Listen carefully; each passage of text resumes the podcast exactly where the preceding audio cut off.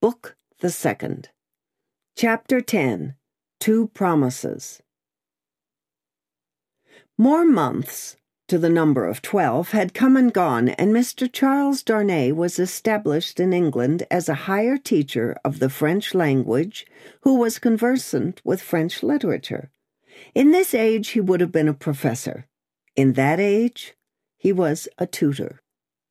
He read with young men who could find any leisure and interest for the study of a living tongue spoken all over the world, and he cultivated a taste for its stores of knowledge and fancy. He could write of them, besides, in sound English, and render them into sound English. Such masters were not at that time easily found. Princes that had been, and kings that were to be, were not yet of the teacher class, and no ruined nobility had dropped out of Tellson's ledgers to turn cooks and carpenters. As a tutor, whose attainments made the student's way unusually pleasant and profitable, and as an elegant translator who brought something to his work besides mere dictionary knowledge, young Mr. Darnay soon became known and encouraged. He was well acquainted, moreover, with the circumstances of his country, and those were of ever growing interest. So, with great perseverance and untiring industry, he prospered. In London, he had expected neither to walk on pavements of gold nor to lie on beds of roses. If he had had any such exalted expectation, he would not have prospered. He had expected labor, and he found it and did it, and made the best of it. In this, his prosperity consisted. A certain portion of his time was passed at Cambridge, where he read with undergraduates as a sort of tolerated smuggler who drove a contraband trade in European languages instead of conveying Greek and Latin through the custom house. The rest of his time he passed in London. Now, from the days when it was always summer in Eden, to these days when it is mostly winter in fallen latitudes, the world of a man has invariably gone one way Charles Darnay's way, the way of the love of a woman. He had loved Lucy Manette from the hour of his danger. He had never heard a sound so sweet and dear as the sound of her compassionate voice. He had never seen a face so tenderly beautiful as hers when it was confronted with his own on the edge of the grave that had been dug for him. But he had not yet spoken to her on the subject. The assassination at the deserted chateau far away beyond the heaving water and the long, long, dusty roads, the solid stone chateau, which had itself become the mere mist of a dream, had been done a year, and he had never yet, by so much as a single spoken word, disclosed to her the state of his heart. That he had his reasons for this he knew full well. It was again a summer day when, lately arrived in London from his college occupation, he turned into the quiet corner in Soho bent on seeking an opportunity of opening his mind to Dr. Manette. It was the close of the summer day, and he knew Lucy to be out with Miss Pross. He found the doctor reading in his armchair at a window. The energy which had at once supported him under his old sufferings and aggravated their sharpness had been gradually restored to him. He was now a very energetic man indeed, with great firmness of purpose, strength of resolution, and vigor of action. In his recovered energy, he was sometimes a little fitful and sudden, as he had at first been in the exercise of his other recovered faculties. But this had never been frequently observable and had grown more and more rare. He studied much, slept little, sustained a great deal of fatigue with ease, and was equably cheerful. To him now entered Charles Darnay, at sight of whom he laid aside his book and held out his hand. Charles Darnay, I rejoice to see you. We have been counting on your return these three or four days past. Mr. Stryver and Sydney Carton were both here yesterday, and both made you out to be more than due. I am obliged to them for their interest in the matter, he answered, a little coldly as to them, though very warmly as to the doctor. Miss Manette is well, said the doctor as he stopped short, and your return will delight us all. She has gone out on some household matters, but will soon be home. Dr. Manette, I knew she was from home. I took the opportunity of her being from home to beg to speak to you. There was a blank silence. Yes, said the doctor with evident constraint. Bring your chair here, and speak on. He complied as to the chair, but appeared to find the speaking on less easy. I have had the happiness, Dr. Manette, of being so intimate here. So he at length began. For some year and a half that I hope the topic on which I am about to touch may not he was stayed by the doctor's putting out his hand to stop him. When he had kept it so a little while, he said, drawing it back, Is Lucy the topic? She is. It is hard for me to speak of her at any time. It is very hard for me to hear her spoken of in that tone of yours, Charles Darnay.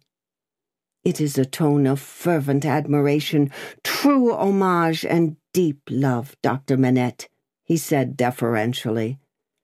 There was another blank silence before her father rejoined, I believe it. I do you justice. I believe it. His constraint was so manifest, and it was so manifest, too, that it originated in an unwillingness to approach the subject that Charles Darnay hesitated. Shall I go on, sir? Another blank. Yes, go on. You anticipate what I would say, though you cannot know how earnestly I say it, how earnestly I feel it without knowing my secret heart, and the hopes and fears and anxiety with which it has long been laden. Dear Dr. Manette, I love your daughter fondly, dearly, disinterestedly, devotedly. If ever there were love in the world, I love her. You have loved yourself. Let your old love speak for me. The doctor sat with his face turned away and his eyes bent on the ground. At the last words, he stretched out his hand again hurriedly and cried, Not that, sir, let that be. I adjure you, do not recall that. His cry was so like a cry of actual pain that it rang in Charles Darnay's ears long after he had ceased. He motioned with the hand he had extended, and it seemed to be an appeal to Darnay to pause. The latter so received it and remained silent. I ask your pardon, said the doctor in a subdued tone after some moments. I do not doubt your loving Lucy. You may be satisfied of it. He turned towards him in his chair, but did not look at him or raise his eyes. His chin dropped upon his hand, and his white hair overshadowed his face. Have you spoken to Lucy? No. Nor written? Never. It would be ungenerous to affect not to know that your self denial is to be referred to your consideration for her father. Her father thanks you. He offered his hand, but his eyes did not go with it. I know, said Darnay respectfully. How can I fail to know, Dr. Manette? I who have seen you together from day to day, that between you and Miss Manette there is an affection so unusual, so touching, so belonging to the circumstances in which it has been nurtured, that it can have few parallels, even in the tenderness between a father and child. I know, Dr. Manette, how can I fail to know? that mingled with the affection and duty of a daughter who has become a woman, there is in her heart towards you all the love and reliance of infancy itself. I know that, as in her childhood, she had no parent, so she is now devoted to you with all the constancy and fervor of her present years and character united to the trustfulness and attachment of the early days in which you were lost to her. I know perfectly well that if you had been restored to her from the world beyond this life, you could hardly be invested in her sight with a more sacred character than that in which you are always with her. I know that when she is clinging to you, the hands of baby, girl, and woman all in one are round your neck. I know that in loving you she sees and loves her mother at her own age, sees and loves you at my age, loves her mother broken hearted, loves you through your dreadful trial and in your blessed restoration. I have known this, night and day, since I have known you in your home. Her father sat silent, with his face bent down. His breathing was a little quickened, but he repressed all other signs of agitation. Dear Dr. Manette, always knowing this, always seeing her and you with this hallowed light about you, I have forborne and forborne, as long as it was in the nature of man to do it. I have felt and do even now feel that to bring my love, even mine, between you is to touch your history with something not quite so good as itself. But I love her. Heaven is my witness that I love her. I believe it, answered her father mournfully. I have thought so before now. I believe it. But do not believe, said Darnay, upon whose ear the mournful voice struck with a reproachful sound, that if my fortune were so cast as that, being one day so happy as to make her my wife, I must at any time put any separation between her and you, I could or would breathe a word of what I now say. Besides that, I should know it to be hopeless. I should know it to be a baseness.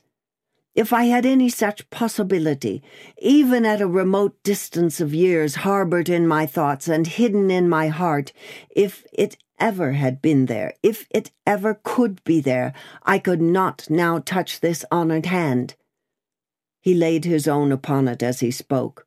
No, dear Dr. Manette, like you, a voluntary exile from France, like you, driven from it by its distractions, oppressions, and miseries like you, striving to live away from it by my own exertions and trusting in a happier future. I look only to sharing your fortunes, sharing your life and home, and being faithful to you to the death.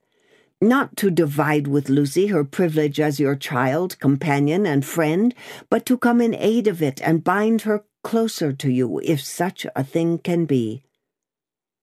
His touch still lingered on her father's hand, answering the touch for a moment, but not coldly. Her father rested his hands upon the arms of his chair and looked up for the first time since the beginning of the conference. A struggle was evidently in his face, a struggle with that occasional look which had a tendency in it to dark doubt and dread. You speak so feelingly and so manfully, Charles Darnay, that I thank you with all my heart, and will open all my heart, or nearly so. Have you any reason to believe that Lucy loves you? None. As yet, none. Is it the immediate object of this confidence that you may at once ascertain that with my knowledge?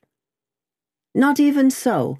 I might not have the hopefulness to do it for weeks. I might, mistaken or not mistaken, have that hopefulness tomorrow. Do you seek any guidance from me? I ask none, sir, but I have thought it possible that you might have it in your power, if you should deem it right, to give me some. Do you seek any promise from me? I do seek that. What is it? I understand that without you, I could have no hope. I well understand that even if Miss Manette held me at this moment in her innocent heart, do not think I have the presumption to assume so much. I could retain no place in it against her love for her father. If that be so, do you see what, on the other hand, is involved in it? I understand equally well that a word from her father in any suitor's favor would outweigh herself and all the world.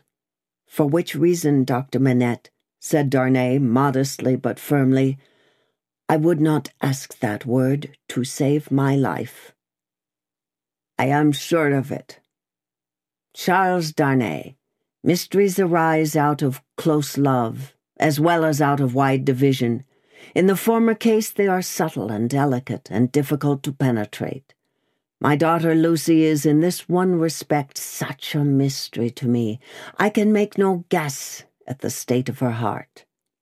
May I ask, sir, if you think she is. As he hesitated, her father supplied the rest. Is sought by any other suitor? It is what I meant to say, her father considered a little before he answered. You have seen Mr. Carton here yourself. Mr. Stryver is here too occasionally. If it be at all, it can only be by one of these. Or both, said Darnay. I had not thought of both. I should not think either likely. You want a promise from me. Tell me what it is. It is that if Miss Manette should bring to you at any time, on her own part, such a confidence as I have ventured to lay before you, you will bear testimony to what I have said and to your belief in it. I hope you may be able to think so well of me as to urge no influence against me. I say nothing more of my stake in this, this is what I ask. The condition on which I ask it, and which you have an undoubted right to require, I will observe immediately. I give the promise, said the doctor, without any condition. I believe your object to be purely and truthfully as you stated it. I believe your intention is to perpetuate and not to weaken the ties between me and my other and far dearer self. If she should ever tell me that you are essential to her perfect happiness, I will give her to you. If there were, Charles Darnay, if there were. The young man had taken his hand gratefully. Their hands were joined as the doctor spoke. Any fancies, any reasons, any apprehensions, anything whatsoever new or old against the man she really loved, the direct responsibility thereof not lying on his head. They should all be obliterated for her sake. She is everything to me.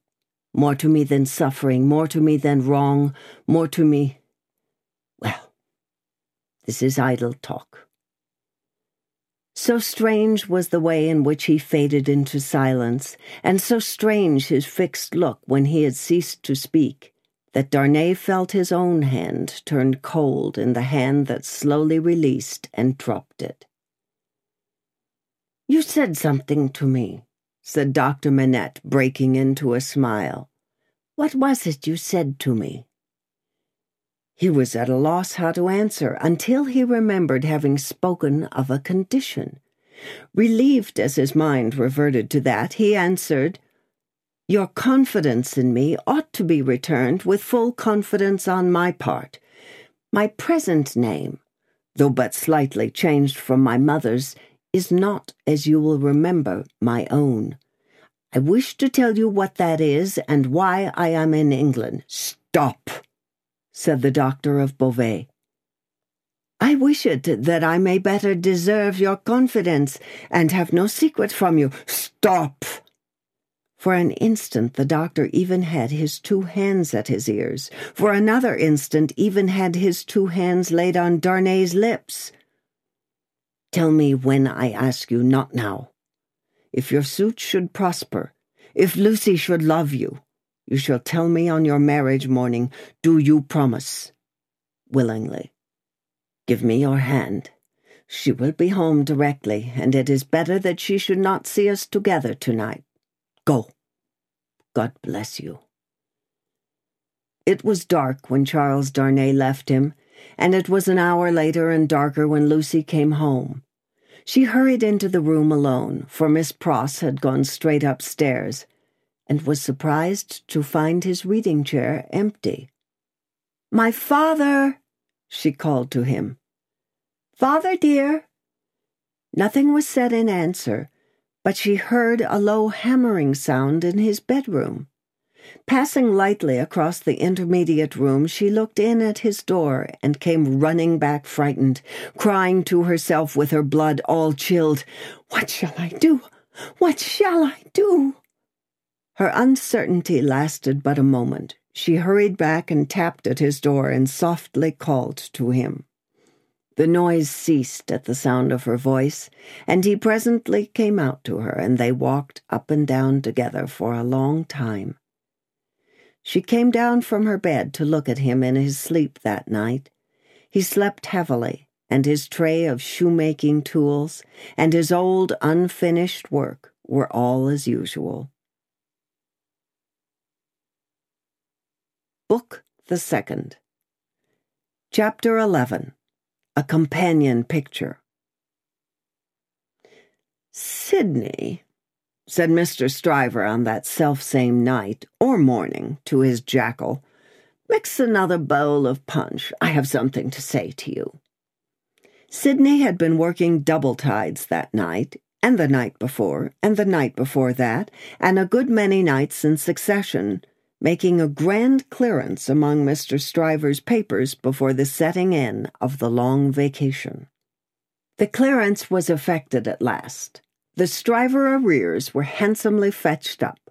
Everything was got rid of until November should come with its fogs atmospheric and fogs legal and bring grist to the mill again. Sydney was none the livelier and none the soberer for so much application. It had taken a great deal of extra wet toweling to pull him through the night. A correspondingly extra quantity of wine had preceded the toweling, and he was in a very damaged condition, as he now pulled his turban off and threw it into the basin in which he had steeped it at intervals for the last six hours. Are you mixing that other bowl of punch? said Stryver the portly, with his hands in his waistband, glancing round from the sofa where he lay on his back. I am. Now look here. I'm going to tell you something that will rather surprise you, and that perhaps will make you think me not quite as shrewd as you usually do think me. I intend to marry. Do you? Yes, and not for money. What do you say now?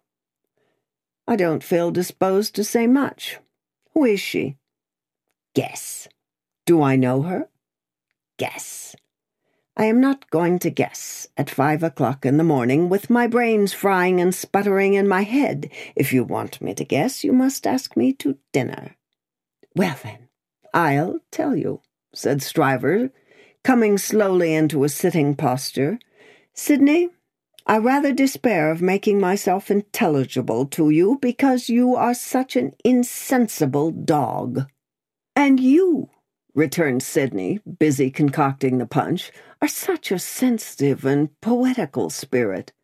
Come, rejoined Stryver, laughing boastfully, though I don't prefer any claim to being the soul of romance, for I hope I know better, still I am a tenderer sort of fellow than you.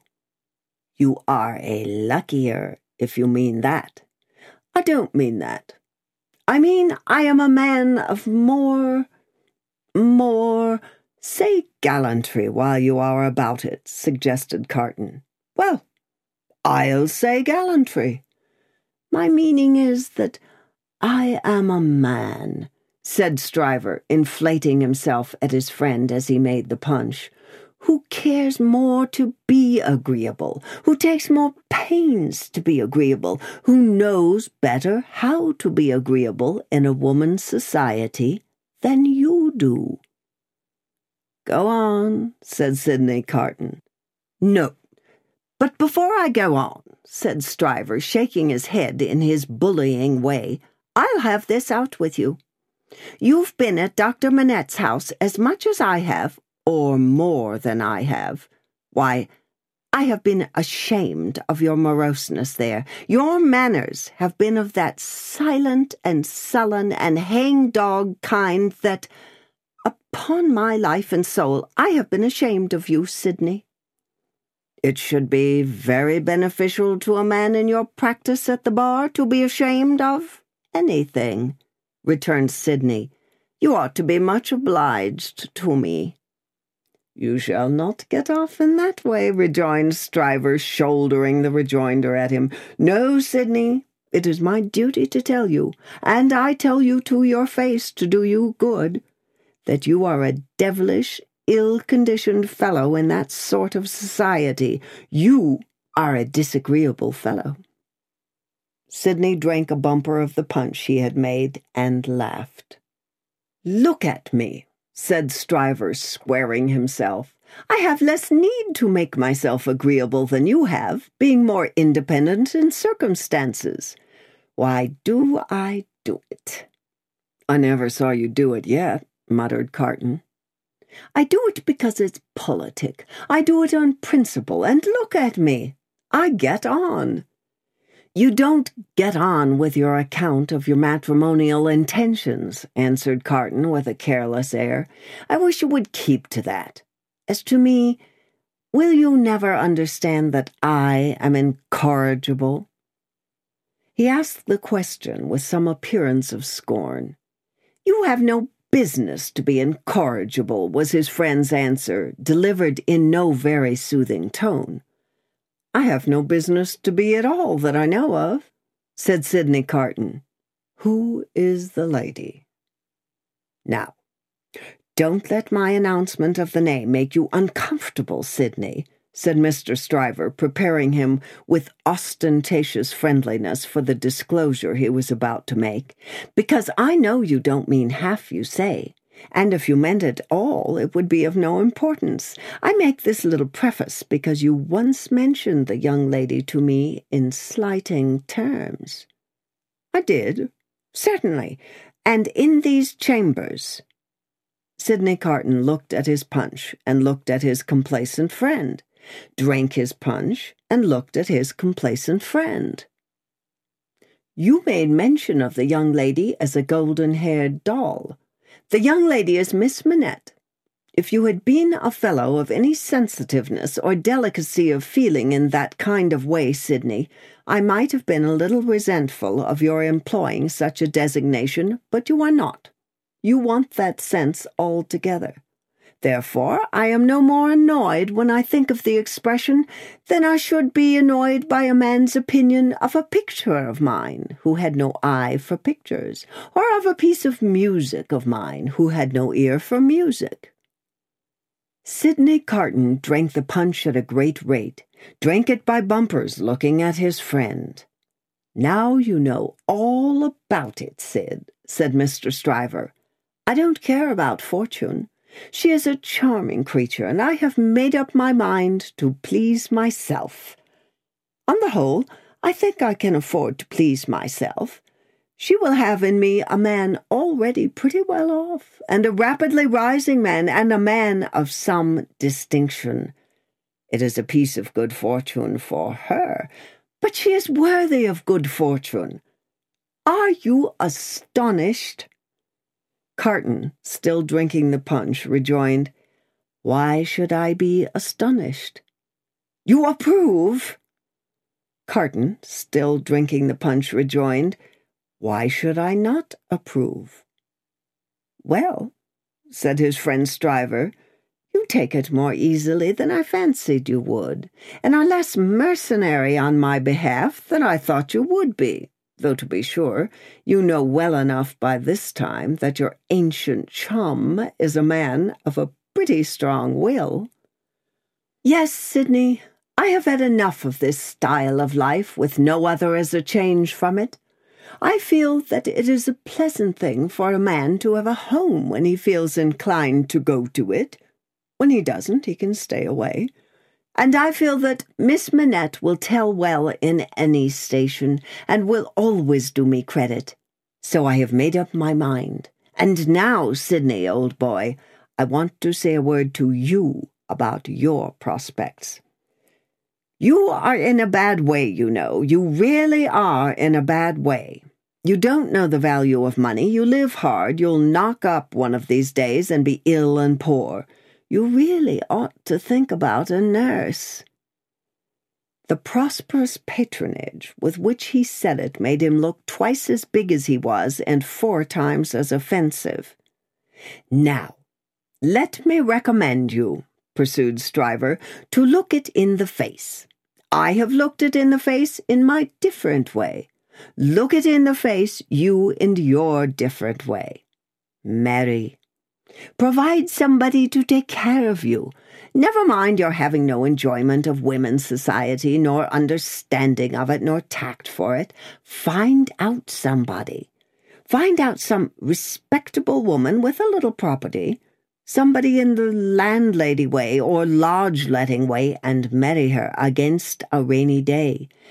That's the kind of thing for you. Now think of it, Sydney. I'll think of it, said Sydney.